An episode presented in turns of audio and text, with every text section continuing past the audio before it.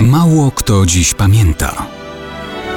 Datownik historyczny prezentuje Maciej Korkuć.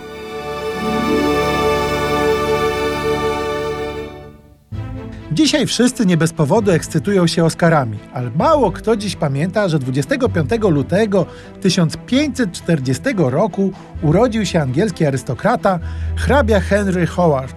Jego ojcem także był hrabia Henry Howard. Jego syn jednak już takiego imienia nie otrzymał, bowiem ani żony, ani syna hrabia Henry Howard młodszy nie miał. Sam Henry Howard był starannie wykształconym absolwentem Cambridge.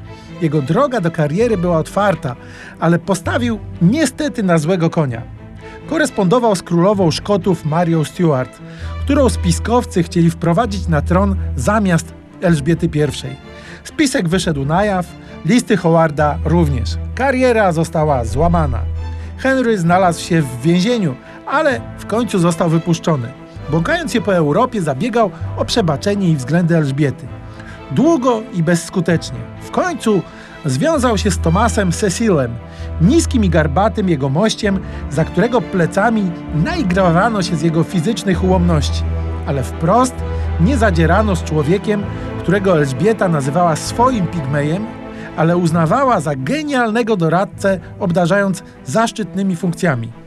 Nie dziwne więc, że ów Cecil wyjednał po kilkunastu latach u królowej przebaczenie dla naszego Howarda.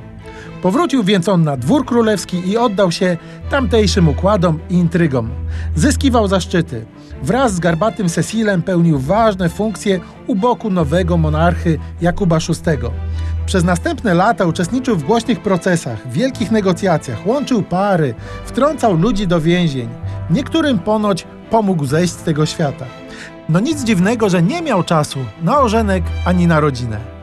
Ale przyznacie Państwo, że on i garbaty Cecil to być może doskonały pomysł na całkiem solidną, oscarową opowieść filmową.